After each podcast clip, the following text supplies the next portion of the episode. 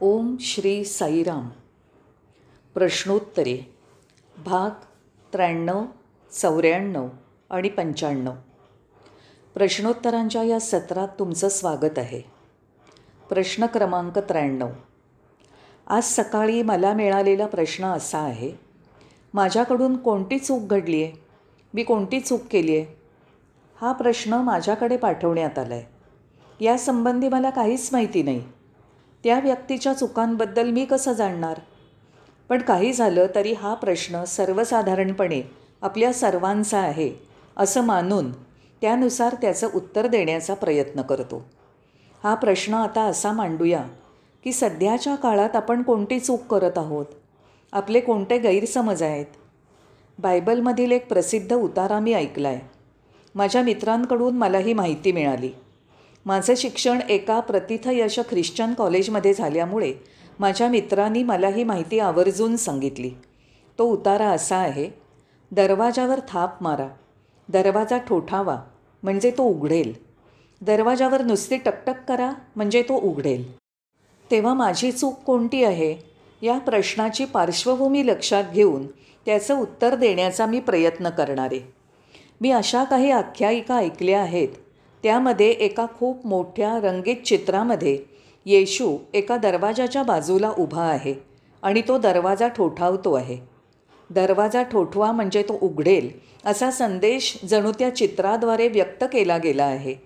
म्हणून माझा मित्र म्हणतो दरवाजा ठोठावा त्यावर टकटक करा म्हणजे तो उघडेल. आता या विषयाची दुसऱ्या अंगाने दुसऱ्या दृष्टिकोनातनं चर्चा करूया. एखादा दरवाजा जेव्हा बंद असतो तेव्हाच तुम्ही तो उघडू शकणार. पण वस्तुस्थिती अशी आहे की हे दरवाजे प्रत्यक्षात कधीच बंद नसतात. फक्त उठून तुम्हाला त्या दरवाजातून आत प्रवेश करायचा आहे तिथे परमेश्वर तुमच्या भेटीसाठी सदैव सज्जच आहे. परमेश्वराकडे नेणारे सर्व दरवाजे सदैव सताड उघडेच असतात. कधीही बंद नसतात. त्यामुळे तुम्हाला दरवाजावर टकटक करण्याची सुद्धा गरज नाही. संत त्यागराज हा एकदा तिरुपतीला बालाजीच्या दर्शनाला गेला होता. तिरुपतीच्या मंदिरात जेव्हा त्यागराज पोचला तेव्हा त्याला उशीर झाला होता. मंदिरातील पुजाऱ्यांनी देवाची मूर्ती पडदा टाकून झाकून ठेवली होती. त्यामुळे त्यागराजाला व्यंकटेश्वराच्या दर्शनाचा लाभ मिळाला नाही. त्यावेळी त्यागराजाने तिथे एक गीत म्हटलं. त्याचा अर्थ याप्रमाणे आहे हे परमेश्वरा तू पडदा खाली का टाकत नाहीस? लवकर ये. हा पडदा दूर कर. परमेश्वरा हा पडदा दूर कर म्हणजे मला तुझं दर्शन घडेल. मी तुला पाहू शकेन. भौतिक दृष्टिकोनातून या प्रसंगाचा अर्थबोध असा आहे की देवाची मूर्ती पडद्यामुळे झाकली गेली. जेव्हा तो पडदा बाजूला जाईल उचलला जाईल दूर जाईल तेव्हाच त्यागराजाला दर्शन घडेल. आता याबद्दलचं आध्यात्मिक स्पष्टीकरण पाहूया. हा पडदा म्हणजे कापडापासनं बनवलेली एक वस्तू नव्हे हा पडदा म्हणजे अज्ञानाचं पटल आहे.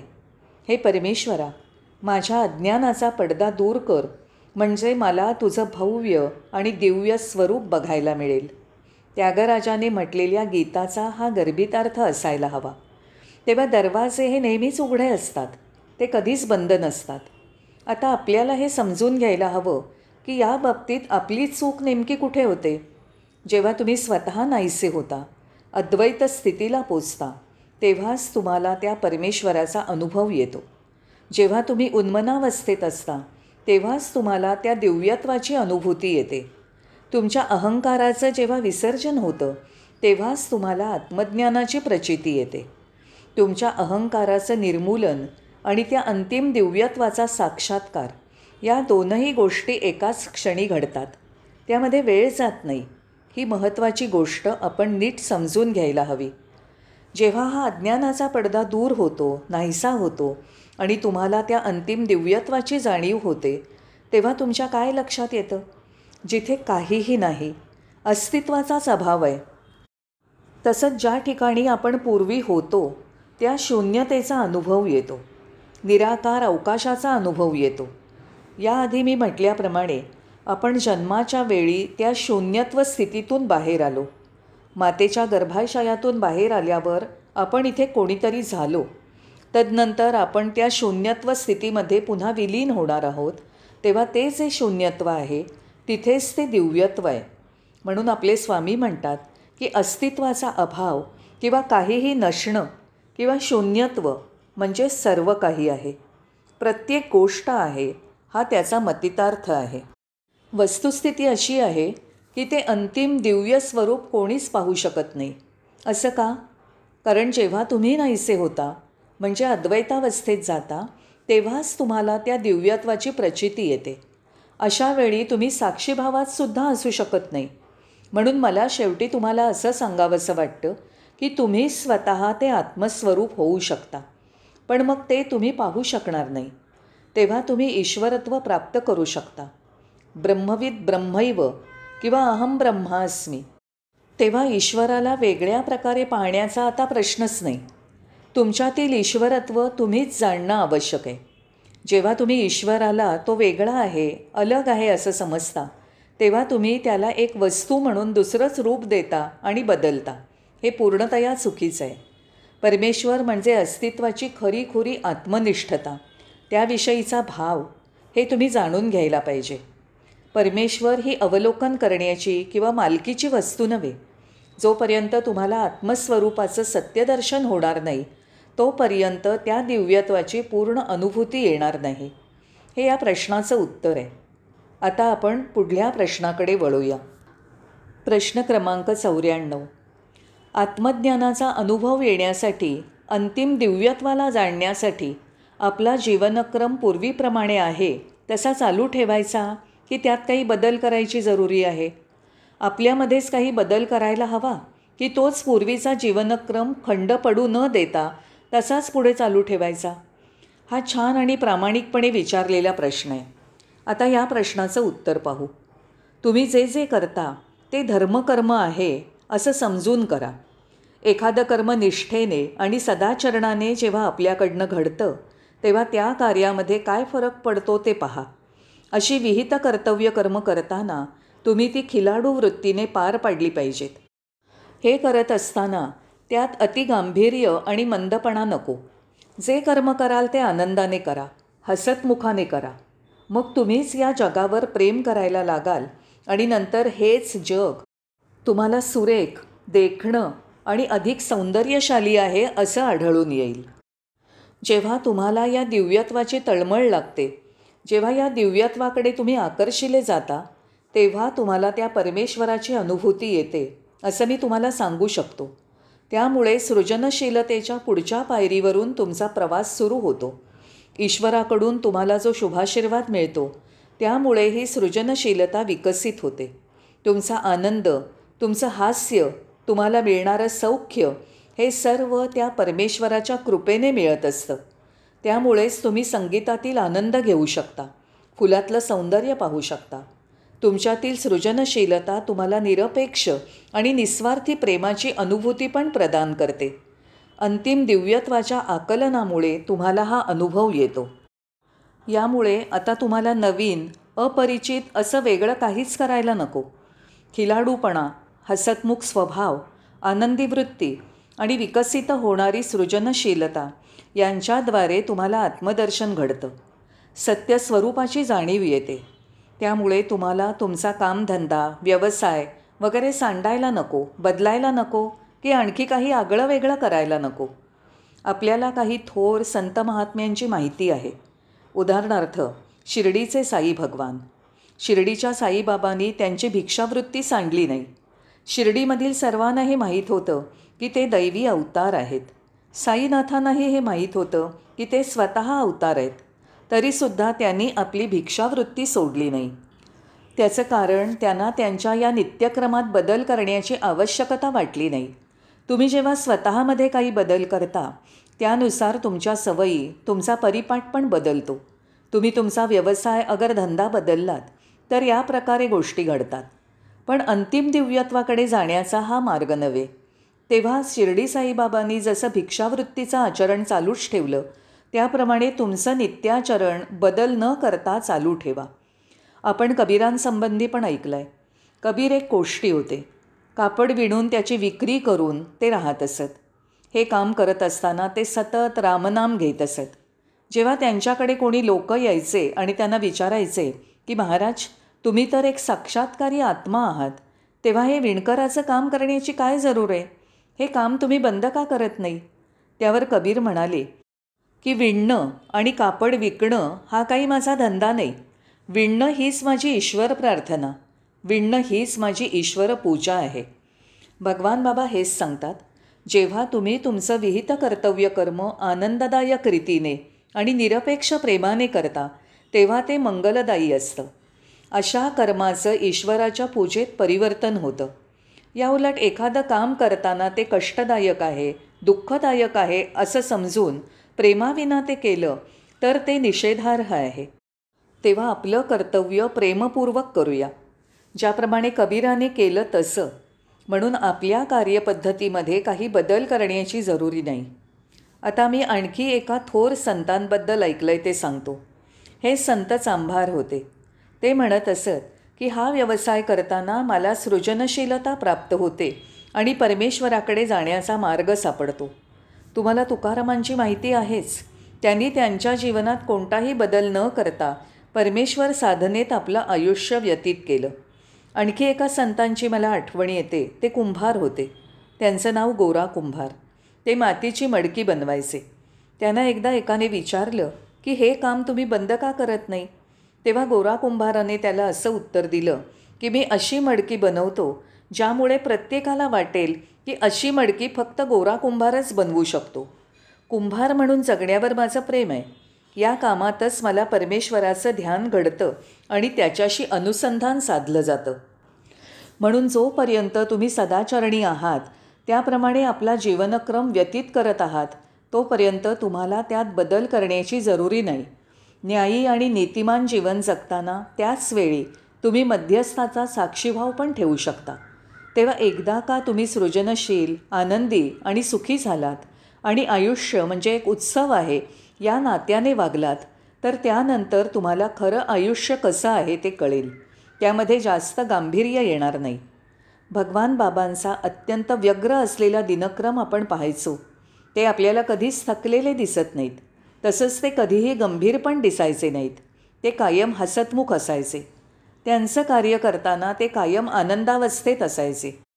मला असं वाटतं की हे तुमच्या प्रश्नाचं उत्तर आहे. प्रश्न क्रमांक पंच्याण्णव. आणखी एक प्रश्न माझ्याकडे आला आहे. या सत्रातील उरलेल्या वेळात त्यावर आपण चर्चा करूया. प्रश्न असा आहे मी जास्त महत्त्वाचा की आम्ही जास्त मोलाचे? याचा मी पुनरुच्चार करतो. एक व्यक्ती म्हणून मी जास्त महत्त्वाचा? की सामुदायिकरित्या आम्ही जास्त महत्त्वाचे? छान प्रश्न आहे. हा प्रश्न बौद्धिक आहे. अनुभवात्मक नाही. एक गोष्ट ध्यानात घ्यायला हवी की या जगात येणारा प्रत्येकजण एक एकटाच येतो. मोठं झाल्यावर जरी आपण आम्ही असं म्हटलं तरी त्यात मी शिल्लक राहतोच. भगवान बाबा म्हणतात मी मी मी यामुळे आम्ही बनतो. आपण होतो. या सामूहिक किंवा सांघिक स्थितीतसुद्धा मी आहेच. याचाच अर्थ असा आहे की आम्ही किंवा आपण यामधून मीला वगळलेलं नाही. तेव्हा मी अधिक मी अधिक मी म्हणजे आम्ही असं असलं तरी मूलत मी हा सर्वथा एकटाच आहे. जेव्हा तुमचं अस्तित्व नसतं तेव्हा आम्ही असण्याचा प्रश्नच नाही. तेव्हा मी जास्त महत्त्वाचा असं म्हणणं म्हणजे सर्वप्रथम मी इतर सर्वांना सोडून. तुम्ही इतरांपासून अलिप्त राहिलात काय किंवा नाही? एक वेळ अशी नक्की येईल की इतरे जनच तुमचा त्याग करतील. तुमच्या आयुष्याच्या अखेरीला तुमच्या मागे कोणीच येणार नाही. इतर सर्वजणं तुम्हाला सोडून जातील. आता तुम्हाला स्वतःला विसरून जायचं आहे स्वतःला विसरणं म्हणजे काय? स्वतःला विसरणं म्हणजे अहंकाराचं विसर्जन करणं. मग काय घडतं? तुम्ही अगदी एकटे असता. मग त्या एकटेपणात एकांतात बसता. मला त्या दिव्यत्वाची जाणीव येते. परमात्म्याची अनुभूती येते. मनसूर नावाच्या एका साधकाची ही आख्यायिका मी ऐकली आहे. मनसूरबद्दल आपले स्वामी पुन्हा पुन्हा बोलत असतात. आपल्या गुरूंना भेटण्यापूर्वी मनसूरने त्याच्या सर्व मित्रांचा नातेवाईकांचा आणि त्याच्या परिचित अशा सर्व लोकांचा निरोप घेतला होता. त्यानंतर तो गुरूंच्या भेटीला आला. गुरूंनी मनसूरकडे पाहिलं मात्र आणि ते त्याला म्हणाले की फक्त तूच आत ये. मनसूरला याचा काहीच उलगडा झाला नाही. कारण तो तर तिथे एकटाच आला होता. तेव्हा गुरु असं का म्हणाले असतील? त्याचा काय अर्थ असेल? याचा तो विचार करायला लागला. मनसूरला त्याच्या गुरुने आश्रमात प्रवेश दिला नाही. त्यामुळे तो दरवाजाबाहेरच उभा राहिला. मनसूरचं तिथे वाट पाहत थांबणं एखाद्या दिवसापुरतं नव्हतं. त्याला आश्रमात प्रवेश मिळवण्यासाठी जवळजवळ सात महिने प्रतीक्षा करावी लागली. वाट पाहण्याचा हा काळ थोडा थोडका नव्हता.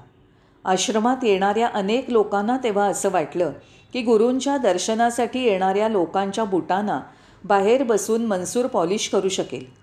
या त्यांच्या सूचनेप्रमाणे मनसूरने हे काम स्वीकारलं. तिथे येणाऱ्या प्रत्येकाचे बूट तो पॉलिश करू लागला. इथे हे लक्षात ठेवायला हवं की मनसूर स्वतः एक अत्यंत श्रीमंत कुटुंबातनं आला होता. तरीही त्याने त्याच्यावर सोपवलेलं हे काम स्वीकारलं होतं. त्यानंतर अकस्मात एका मध्यरात्रीच्या सुमाराला मनसूर या नावाने त्याने हाक ऐकली. मनसूर आत ये आत ये आत ये. मनसूर म्हणाला तुम्हीच ते गुरु आहात का जे मला हाक मारत आहेत? हो गुरु म्हणाले आत ये. मनसूरने विचारलं का? कशासाठी? गुरुनी सांगितलं की आता तू अगदी एकटा आहेस. मनसूर म्हणाला मी तर गेले सात महिने एकटाच आहे. नाही गुरु म्हणाले तुझ्या मित्रांच्या नातेवाईकांच्या तुझ्या संपर्कात आलेल्या सर्वांच्या आठवणी तसंच तुझ्या भूतकाळातील स्मृती हे सगळं तू इथे येताना बरोबर घेऊन आला होतास. या सर्व आठवणींपासून आता मुक्त झाल्याने तू आता खऱ्या अर्थाने एकटा आहेस. तू आता अहंकार विरहित झाला आहेस. अहंकारासोबत येणारी अवगुणांची सर्व गर्दी पण आता निघून गेली आहे. म्हणून आत येण्यासाठी मी तुला हाक मारली. तुला आत बोलावण्याचं कारण आता संपूर्ण चराचर सृष्टी विश्व तुझ्या स्वागताला सज्ज आहे. जेव्हा तुझ्या मनात इतर विचारांची भाऊ गर्दी असते तेव्हा तुला या कोणाशीही अनुसंधान साधता येणं शक्य नाही. जेव्हा तू खऱ्या अर्थाने एकटा असतोस स्वस्थ चित्त असतोस तेव्हाच तू ईश्वराच्या अनुसंधानात राहू शकतोस. हीच ध्यानमग्न अवस्था तुला त्या पोकळीशी अवकाशाशी आणि निराकाराशी जोडेल त्या दिव्यत्वाशी जोडेल. म्हणून मी किंवा आम्ही असा हा प्रश्न नाही. मी असल्याशिवाय आम्ही बनत नाही. मी मधल्या अहंकाराचं आपल्याला विसर्जन करायला हवं. त्यानंतर आपला साधनेचा प्रवास सुरू होतो ज्यामध्ये आपल्याला आपले धर्मोपदेशक शिक्षक गुरु आणि परमेश्वर यांचे कृपाशीर्वाद मिळतात. आपला खूप आभारी आहे. ओम श्री साईराम. प्रश्नोत्तरे. भाग त्र्याण्णव. चौऱ्याण्णव आणि पंच्याण्णव. प्रश्नोत्तरांच्या या सत्रात तुमचं स्वागत आहे. प्रश्न क्रमांक त्र्याण्णव. आज सकाळी मला मिळालेला प्रश्न असा आहे माझ्याकडून कोणती चूक घडली आहे मी कोणती चूक केली आहे हा प्रश्न माझ्याकडे पाठवण्यात आला आहे यासंबंधी मला काहीच माहिती नाही. त्या व्यक्तीच्या चुकांबद्दल मी कसं जाणणार? पण काही झालं तरी हा प्रश्न सर्वसाधारणपणे आपल्या सर्वांचा आहे असं मानून त्यानुसार त्याचं उत्तर देण्याचा प्रयत्न करतो. हा प्रश्न आता असा मांडूया की सध्याच्या काळात आपण कोणती चूक करत आहोत? आपले कोणते गैरसमज आहेत? बायबलमधील एक प्रसिद्ध उतारा मी ऐकला आहे माझ्या मित्रांकडून मला ही माहिती मिळाली. माझं शिक्षण एका प्रतिथयश ख्रिश्चन कॉलेजमध्ये झाल्यामुळे माझ्या मित्रांनी मला ही माहिती आवर्जून सांगितली. तो उतारा असा आहे दरवाजावर थाप मारा. दरवाजा ठोठावा म्हणजे तो उघडेल. दरवाजावर नुसती टकटक करा म्हणजे तो उघडेल. तेव्हा माझी चूक कोणती आहे?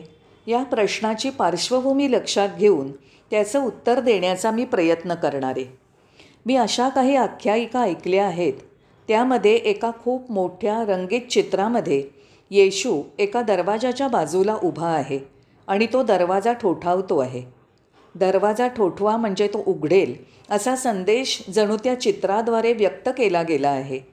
म्हणून माझा मित्र म्हणतो दरवाजा ठोठावा त्यावर टकटक करा म्हणजे तो उघडेल. आता या विषयाची दुसऱ्या अंगाने दुसऱ्या दृष्टिकोनातनं चर्चा करूया. एखादा दरवाजा जेव्हा बंद असतो तेव्हाच तुम्ही तो उघडू शकणार. पण वस्तुस्थिती अशी आहे की हे दरवाजे प्रत्यक्षात कधीच बंद नसतात. फक्त उठून तुम्हाला त्या दरवाजातून आत प्रवेश करायचा आहे तिथे परमेश्वर तुमच्या भेटीसाठी सदैव सज्जच आहे. परमेश्वराकडे नेणारे सर्व दरवाजे सदैव सताड उघडेच असतात. कधीही बंद नसतात. त्यामुळे तुम्हाला दरवाजावर टकटक करण्याची सुद्धा गरज नाही. संत त्यागराज हा एकदा तिरुपतीला बालाजीच्या दर्शनाला गेला होता. तिरुपतीच्या मंदिरात जेव्हा त्यागराज पोचला तेव्हा त्याला उशीर झाला होता. मंदिरातील पुजाऱ्यांनी देवाची मूर्ती पडदा टाकून झाकून ठेवली होती. त्यामुळे त्यागराजाला व्यंकटेश्वराच्या दर्शनाचा लाभ मिळाला नाही. त्यावेळी त्यागराजाने तिथे एक गीत म्हटलं. त्याचा अर्थ याप्रमाणे आहे हे परमेश्वरा तू पडदा खाली का टाकत नाहीस? लवकर ये. हा पडदा दूर कर. परमेश्वरा हा पडदा दूर कर. म्हणजे मला तुझं दर्शन घडेल. मी तुला पाहू शकेन.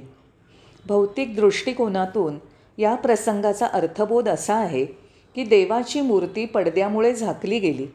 जेव्हा तो पडदा बाजूला जाईल उचलला जाईल दूर जाईल तेव्हाच त्यागराजाला दर्शन घडेल. आता याबद्दलचं आध्यात्मिक स्पष्टीकरण पाहूया. हा पडदा म्हणजे कापडापासनं बनवलेली एक वस्तू नव्हे. हा पडदा म्हणजे अज्ञानाचं पटल आहे. हे परमेश्वरा माझ्या अज्ञानाचा पडदा दूर कर. म्हणजे मला तुझं भव्य आणि दिव्य स्वरूप बघायला मिळेल. त्यागराजाने म्हटलेल्या गीताचा हा गर्भितार्थ असायला हवा. तेव्हा दरवाजे हे नेहमीच उघडे असतात. ते कधीच बंद नसतात. आता आपल्याला हे समजून घ्यायला हवं की या बाबतीत आपली चूक नेमकी कुठे होते? जेव्हा तुम्ही स्वतः नाहीसे होता अद्वैत स्थितीला पोचता तेव्हाच तुम्हाला त्या परमेश्वराचा अनुभव येतो. जेव्हा तुम्ही उन्मनावस्थेत असता तेव्हाच तुम्हाला त्या दिव्यत्वाची अनुभूती येते.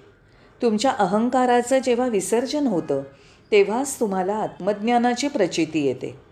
तुमच्या अहंकाराचं निर्मूलन आणि त्या अंतिम दिव्यत्वाचा साक्षात्कार या दोनही गोष्टी एकाच क्षणी घडतात. त्यामध्ये वेळ जात नाही. ही महत्त्वाची गोष्ट आपण नीट समजून घ्यायला हवी.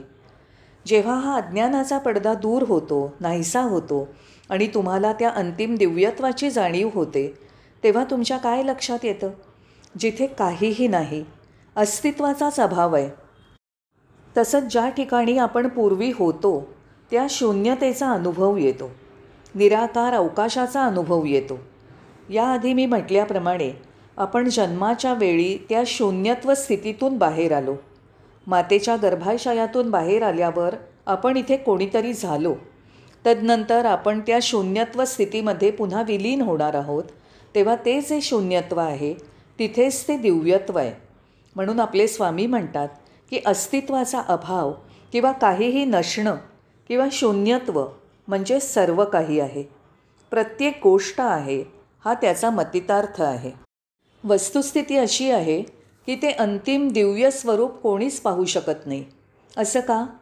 कारण जेव्हा तुम्ही नाहीसे होता म्हणजे अद्वैतावस्थेत जाता तेव्हाच तुम्हाला त्या दिव्यत्वाची प्रचिती येते. अशा वेळी तुम्ही साक्षीभावातसुद्धा असू शकत नाही.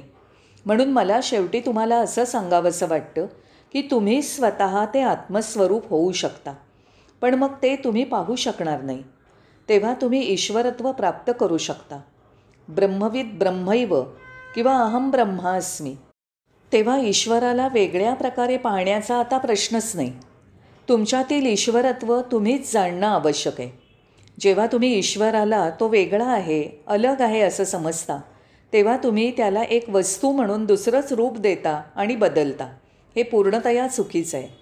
परमेश्वर म्हणजे अस्तित्वाची खरीखुरी आत्मनिष्ठता. त्याविषयीचा भाव हे तुम्ही जाणून घ्यायला पाहिजे. परमेश्वर ही अवलोकन करण्याची किंवा मालकीची वस्तू नव्हे. जोपर्यंत तुम्हाला आत्मस्वरूपाचं सत्यदर्शन होणार नाही तोपर्यंत त्या दिव्यत्वाची पूर्ण अनुभूती येणार नाही. हे या प्रश्नाचं उत्तर आहे. आता आपण पुढल्या प्रश्नाकडे वळूया. प्रश्न क्रमांक चौऱ्याण्णव. आत्मज्ञानाचा अनुभव येण्यासाठी अंतिम दिव्यत्वाला जाणण्यासाठी आपला जीवनक्रम पूर्वीप्रमाणे आहे तसा चालू ठेवायचा? की त्यात काही बदल करायची जरुरी आहे. आपल्यामध्येच काही बदल करायला हवा की तोच पूर्वीचा जीवनक्रम खंड पडू न देता तसाच पुढे चालू ठेवायचा. हा छान आणि प्रामाणिकपणे विचारलेला प्रश्न आहे. आता या प्रश्नाचं उत्तर पाहू. तुम्ही जे जे करता ते धर्मकर्म आहे असं समजून करा. एखादं कर्म निष्ठेने आणि सदाचरणाने जेव्हा आपल्याकडनं घडतं तेव्हा त्या कार्यामध्ये काय फरक पडतो ते पहा. अशी विहित कर्तव्य कर्म करताना तुम्ही ती खिलाडू वृत्तीने पार पाडली पाहिजेत. हे करत असताना त्यात अतिगांभीर्य आणि मंदपणा नको. जे कर्म कराल ते आनंदाने करा हसतमुखाने करा. मग तुम्हीच या जगावर प्रेम करायला लागाल आणि नंतर हेच जग तुम्हाला सुरेख देखणं आणि अधिक सौंदर्यशाली आहे असं आढळून येईल. जेव्हा तुम्हाला या दिव्यत्वाची तळमळ लागते जेव्हा या दिव्यत्वाकडे तुम्ही आकर्षिले जाता तेव्हा तुम्हाला त्या परमेश्वराची अनुभूती येते असं मी तुम्हाला सांगू शकतो. त्यामुळे सृजनशीलतेच्या पुढच्या पायरीवरून तुमचा प्रवास सुरू होतो. ईश्वराकडून तुम्हाला जो शुभाशीर्वाद मिळतो त्यामुळे ही सृजनशीलता विकसित होते. तुमचा आनंद तुमचं हास्य तुम्हाला मिळणारं सौख्य हे सर्व त्या परमेश्वराच्या कृपेने मिळत असतं. त्यामुळेच तुम्ही संगीतातील आनंद घेऊ शकता. फुलातलं सौंदर्य पाहू शकता. तुमच्यातील सृजनशीलता तुम्हाला निरपेक्ष आणि निस्वार्थी प्रेमाची अनुभूती पण प्रदान करते. अंतिम दिव्यत्वाच्या आकलनामुळे तुम्हाला हा अनुभव येतो. यामुळे आता तुम्हाला नवीन अपरिचित असं वेगळं काहीच करायला नको. खिलाडूपणा हसतमुख स्वभाव आनंदी वृत्ती आणि विकसित होणारी सृजनशीलता यांच्याद्वारे तुम्हाला आत्मदर्शन घडतं. सत्य स्वरूपाची जाणीव येते. त्यामुळे तुम्हाला तुमचा कामधंदा व्यवसाय वगैरे सांडायला नको बदलायला नको की आणखी काही आगळं वेगळं करायला नको. आपल्याला काही थोर संत महात्म्यांची माहिती आहे. उदाहरणार्थ शिर्डीचे साई भगवान. शिर्डीच्या साईबाबांनी त्यांची भिक्षावृत्ती सांडली नाही. शिर्डीमधील सर्वांना हे माहीत होतं की ते दैवी अवतार आहेत. साईनाथांनाही हे माहीत होतं की ते स्वतः अवतार आहेत. तरीसुद्धा त्यांनी आपली भिक्षावृत्ती सोडली नाही. त्याचं कारण त्यांना त्यांच्या या नित्यक्रमात बदल करण्याची आवश्यकता वाटली नाही. तुम्ही जेव्हा स्वतःमध्ये काही बदल करता त्यानुसार तुमच्या सवयी तुमचा परिपाठ पण बदलतो. तुम्ही तुमचा व्यवसाय अगर धंदा बदललात तर या प्रकारे गोष्टी घडतात. पण अंतिम दिव्यत्वाकडे जाण्याचा हा मार्ग नव्हे. तेव्हा शिर्डी साईबाबांनी जसं भिक्षावृत्तीचं आचरण चालूच ठेवलं त्याप्रमाणे तुमचं नित्याचरण बदल न करता चालू ठेवा. आपण कबीरांसंबंधी पण ऐकलं आहे कबीर एक कोष्टी होते. कापड विणून त्याची विक्री करून ते राहत असत. हे काम करत असताना ते सतत रामनाम घेत असत. जेव्हा त्यांच्याकडे कोणी लोक यायचे आणि त्यांना विचारायचे की महाराज तुम्ही तर एक साक्षात्कारी आत्मा आहात. तेव्हा हे विणकराचं काम करण्याची काय जरूर आहे? हे काम तुम्ही बंद का करत नाही? त्यावर कबीर म्हणाले की विणणं आणि कापड विकणं हा काही माझा धंदा नाही. विणणं हीच माझी ईश्वर प्रार्थना. विणणं हीच माझी ईश्वर पूजा आहे. भगवान बाबा हेच सांगतात जेव्हा तुम्ही तुमचं विहित कर्तव्य कर्म आनंददायक रीतीने आणि निरपेक्ष प्रेमाने करता तेव्हा ते मंगलदायी असतं. अशा कर्माचं ईश्वराच्या पूजेत परिवर्तन होतं. याउलट एखादं काम करताना ते कष्टदायक आहे दुःखदायक आहे असं समजून प्रेमाविना ते केलं तर ते निषेधार्ह आहे. तेव्हा आपलं कर्तव्य प्रेमपूर्वक करूया. ज्याप्रमाणे कबीराने केलं तसं म्हणून आपल्या कार्यपद्धतीमध्ये काही बदल करण्याची जरुरी नाही. आता मी आणखी एका थोर संतांबद्दल ऐकलं आहे ते सांगतो. हे संत चांभार होते. ते म्हणत असत की हा व्यवसाय करताना मला सृजनशीलता प्राप्त होते आणि परमेश्वराकडे जाण्याचा मार्ग सापडतो. तुम्हाला तुकारामांची माहिती आहेच. त्यांनी त्यांच्या जीवनात कोणताही बदल न करता परमेश्वर साधनेत आपलं आयुष्य व्यतीत केलं. आणखी एका संतांची मला आठवण येते. ते कुंभार होते. त्यांचं नाव गोरा कुंभार. ते मातीची मडकी बनवायचे. त्यांना एकदा एकाने विचारलं की हे काम तुम्ही बंद का करत नाही? तेव्हा गोरा कुंभाराने त्याला असं उत्तर दिलं की मी अशी मडकी बनवतो ज्यामुळे प्रत्येकाला वाटेल की अशी मडकी फक्त गोरा कुंभारच बनवू शकतो. कुंभार म्हणून जगण्यावर माझं प्रेम आहे. या कामातच मला परमेश्वराचं ध्यान घडतं आणि त्याच्याशी अनुसंधान साधलं जातं. म्हणून जोपर्यंत तुम्ही सदाचरणी आहात त्याप्रमाणे आपला जीवनक्रम व्यतीत करत आहात तोपर्यंत तुम्हाला त्यात बदल करण्याची जरुरी नाही. न्यायी आणि नीतिमान जीवन जगताना त्याचवेळी तुम्ही मध्यस्थाचा साक्षीभाव पण ठेवू शकता. तेव्हा एकदा का तुम्ही सृजनशील आनंदी आणि सुखी झालात आणि आयुष्य म्हणजे एक उत्सव आहे या नात्याने वागलात तर त्यानंतर तुम्हाला खरं आयुष्य कसं आहे ते कळेल. त्यामध्ये जास्त गांभीर्य येणार नाही. भगवान बाबांचा अत्यंत व्यग्र असलेला दिनक्रम आपण पाहायचो. ते आपल्याला कधीच थकलेले दिसत नाहीत. तसंच ते कधीही गंभीर पण दिसायचे नाहीत. ते कायम हसतमुख असायचे. त्यांचं कार्य करताना ते कायम आनंदावस्थेत असायचे. मला असं वाटतं की हे तुमच्या प्रश्नाचं उत्तर आहे. प्रश्न क्रमांक पंच्याण्णव. आणखी एक प्रश्न माझ्याकडे आला आहे. या सत्रातील उरलेल्या वेळात त्यावर आपण चर्चा करूया. प्रश्न असा आहे मी जास्त महत्त्वाचा की आम्ही जास्त मोलाचे? याचा मी पुनरुच्चार करतो. एक व्यक्ती म्हणून मी जास्त महत्त्वाचा? की सामुदायिकरित्या आम्ही जास्त महत्त्वाचे? छान प्रश्न आहे. हा प्रश्न बौद्धिक आहे. अनुभवात्मक नाही. एक गोष्ट ध्यानात घ्यायला हवी की या जगात येणारा प्रत्येकजण एक एकटाच येतो. मोठं झाल्यावर जरी आपण आम्ही असं म्हटलं तरी त्यात मी शिल्लक राहतोच. भगवान बाबा म्हणतात मी मी मी यामुळे आम्ही बनतो. आपण होतो. या सामूहिक किंवा सांघिक स्थितीतसुद्धा मी आहेच. याचाच अर्थ असा आहे की आम्ही किंवा आपण यामधून मीला वगळलेलं नाही. तेव्हा मी अधिक मी अधिक मी म्हणजे आम्ही असं असलं तरी मूलत मी हा सर्वथा एकटाच आहे. जेव्हा तुमचं अस्तित्व नसतं तेव्हा आम्ही असण्याचा प्रश्नच नाही. तेव्हा मी जास्त महत्त्वाचा असं म्हणणं म्हणजे सर्वप्रथम मी इतर सर्वांना सोडून. तुम्ही इतरांपासून अलिप्त राहिलात काय किंवा नाही? एक वेळ अशी नक्की येईल की इतरे जनच तुमचा त्याग करतील. तुमच्या आयुष्याच्या अखेरीला तुमच्या मागे कोणीच येणार नाही.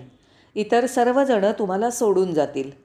आता तुम्हाला स्वतःला विसरून जायचं आहे स्वतःला विसरणं म्हणजे काय? स्वतःला विसरणं म्हणजे अहंकाराचं विसर्जन करणं. मग काय घडतं? तुम्ही अगदी एकटे असता. मग त्या एकटेपणात एकांतात बसता. मला त्या दिव्यत्वाची जाणीव येते. परमात्म्याची अनुभूती येते. मनसूर नावाच्या एका साधकाची ही आख्यायिका मी ऐकली आहे मनसूरबद्दल आपले स्वामी पुन्हा पुन्हा बोलत असतात. आपल्या गुरूंना भेटण्यापूर्वी मनसूरने त्याच्या सर्व मित्रांचा नातेवाईकांचा आणि त्याच्या परिचित अशा सर्व लोकांचा निरोप घेतला होता. त्यानंतर तो गुरूंच्या भेटीला आला. गुरूंनी मनसूरकडे पाहिलं मात्र आणि ते त्याला म्हणाले की फक्त तूच आत ये. मनसूरला याचा काहीच उलगडा झाला नाही. कारण तो तर तिथे एकटाच आला होता. तेव्हा गुरु असं का म्हणाले असतील? त्याचा काय अर्थ असेल? याचा तो विचार करायला लागला. मनसूरला त्याच्या गुरुने आश्रमात प्रवेश दिला नाही. त्यामुळे तो दरवाजाबाहेरच उभा राहिला. मनसूरचं तिथे वाट पाहत थांबणं एखाद्या दिवसापुरतं नव्हतं. त्याला आश्रमात प्रवेश मिळवण्यासाठी जवळजवळ सात महिने प्रतीक्षा करावी लागली. वाट पाहण्याचा हा काळ थोडा थोडका नव्हता. आश्रमात येणाऱ्या अनेक लोकांना तेव्हा असं वाटलं की गुरूंच्या दर्शनासाठी येणाऱ्या लोकांच्या बुटांना बाहेर बसून मनसूर पॉलिश करू शकेल. या त्यांच्या सूचनेप्रमाणे मनसूरने हे काम स्वीकारलं. तिथे येणाऱ्या प्रत्येकाचे बूट तो पॉलिश करू लागला. इथे हे लक्षात ठेवायला हवं की मनसूर स्वतः एक अत्यंत श्रीमंत कुटुंबातनं आला होता.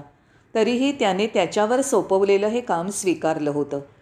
त्यानंतर अकस्मात एका मध्यरात्रीच्या सुमाराला मनसूर या नावाने त्याने हाक ऐकली. मनसूर आत ये आत ये आत ये.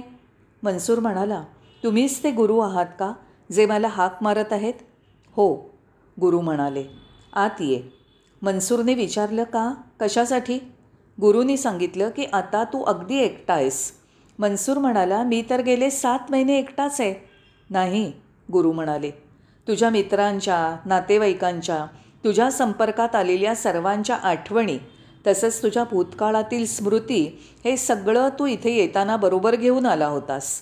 या सर्व आठवणींपासून आता मुक्त झाल्याने तू आता खऱ्या अर्थाने एकटा आहेस. तू आता अहंकार विरहित झाला आहेस. अहंकारासोबत येणारी अवगुणांची सर्व गर्दी पण आता निघून गेली आहे. म्हणून आत येण्यासाठी मी तुला हाक मारली. तुला आत बोलावण्याचं कारण आता संपूर्ण चराचर सृष्टी विश्व तुझ्या स्वागताला सज्ज आहे. जेव्हा तुझ्या मनात इतर विचारांची भाऊ गर्दी असते तेव्हा तुला या कोणाशीही अनुसंधान साधता येणं शक्य नाही.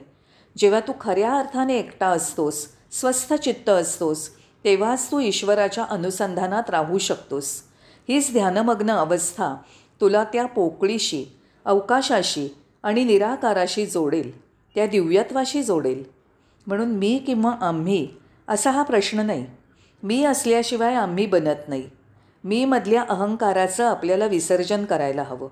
त्यानंतर आपला साधनेचा प्रवास सुरू होतो ज्यामध्ये आपल्याला आपले धर्मोपदेशक शिक्षक गुरु आणि परमेश्वर यांचे कृपाशीर्वाद मिळतात. आपला खूप आभारी आहे.